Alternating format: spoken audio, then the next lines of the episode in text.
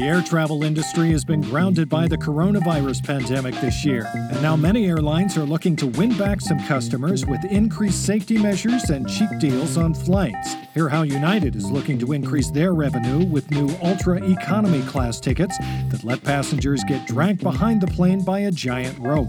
From the Onion and Onion Public Radio, this is The Topical. I'm Leslie Price, and this daily news podcast has just been cleared for takeoff. So stay with us.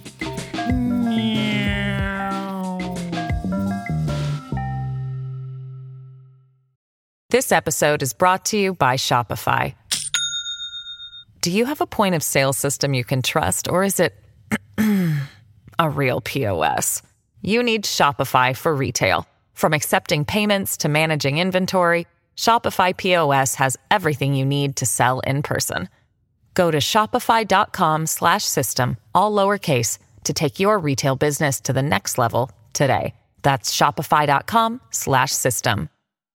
According to the air travel industry, no one's been more affected by the coronavirus pandemic than the air travel industry. And as the holiday travel season draws near, more airlines are looking to turn around what has been a rough 2020 and lure back customers with some very cost friendly deals. United Airlines today has introduced their new low fare ticket option called Ultra Economy Class, which lets passengers get pulled behind a plane with a giant rope to their destination. For about $100 less than your average economy ticket, you can forego a seat to instead be escorted to the runway and given one end of a 75 foot long rope tied to the plane's turbine engine to hang on to for the duration of your flight. United spokesperson Travis Porter had this to say today. Whether you choose to hold onto the rope for dear life or use United's complimentary knot tying guide to securely strap it around your body, we guarantee your ultra economy experience will be just as satisfying, comfortable, and safe as any of our other flying options.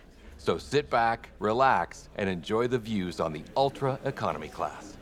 We're joined now by OPR travel reporter Alan Potts. Alan, welcome. Thanks for having me, Leslie. Now, Alan, what I like about this ultra economy option is the open air aspect, but how does it stack up against the competitors' discounted economy options? The price, for one. If you're looking for cheap flights, you're going to want to fly by those United ropes. Hmm. For example, a cross country flight on an ultra economy class ticket will cost you only $215 compared to the 315 bucks you'd spend flying the same route on Delta's lowest economy option, Delta Relax, which lets you sit underneath a toilet for the duration of the flight. Mm, and are there any hidden costs? I know with Delta's Relax, you have to pay an extra $15 to rent a flashlight so you can actually see in the various pitch black waste tanks you're dropped in. That's where I thought that the Ultra option failed a little. The baseline cost is great, but if you want a parachute to safely land at your destination, it's an extra $35. Awful. Or you can opt for a knife at $15 to cut yourself loose during the descent. And if you want to carry on a bag, it's an extra 25 to have a runway worker tape your suitcase to the side of the plane with a 2-inch square of duct tape. So that's an extra 50 or 60 bucks right off the bat. Exactly. Critics say that those extra costs really defeat the purpose of buying a discounted economy ticket in the first place. That's why I hear that a lot of people like flying through American Airlines' discounted economy class because they don't have those extra costs. In fact, if you prostrate in front of an American Airlines flight attendant and cry, "I'm not worthy," they knock 30 $35 off your ticket. American will also give you a free bag of pretzels if you allow them to whip your bare knees throughout the duration of the flight. That's right. And a lot of competitors are touting today what they think sets their discounted ticket classes apart in light of United's rollout of the Ultra Economy class.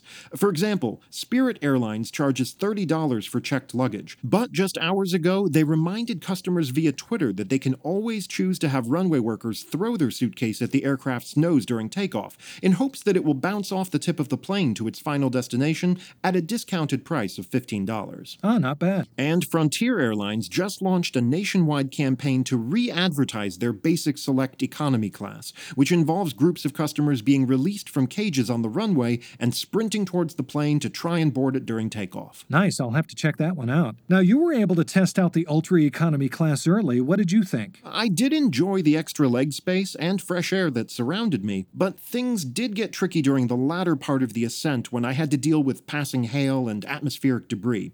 Here's some audio of my experience I was able to record on my phone.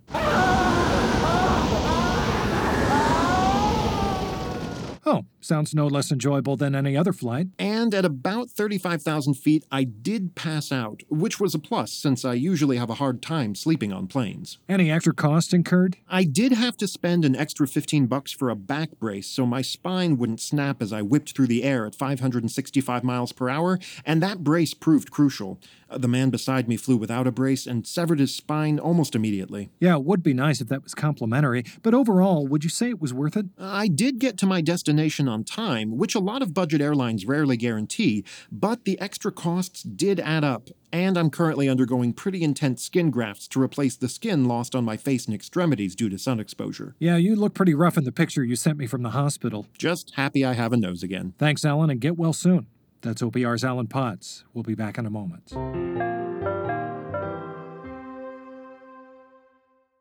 This episode is brought to you by Shopify.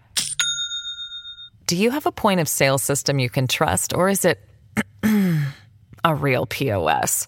You need Shopify for retail. From accepting payments to managing inventory, Shopify POS has everything you need to sell in person.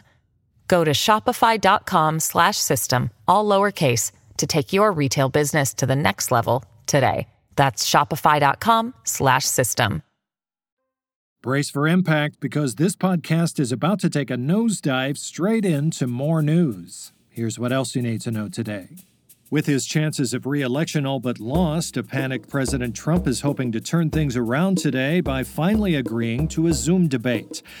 Members of the Trump campaign quickly sent over a meeting invitation to both the Biden campaign and several major news networks, all of which remain unanswered. And after failing to earn the amount of support they had hoped to from Latino voters, members of the Democratic Party are trying to figure out exactly what went wrong and how they can do more to court the ever important voting base. In an effort to do so, top Democratic strategists have announced today they plan to hold a screening of Three Amigos so they can all better understand Latino culture. Oh man, I love that movie. Count me in.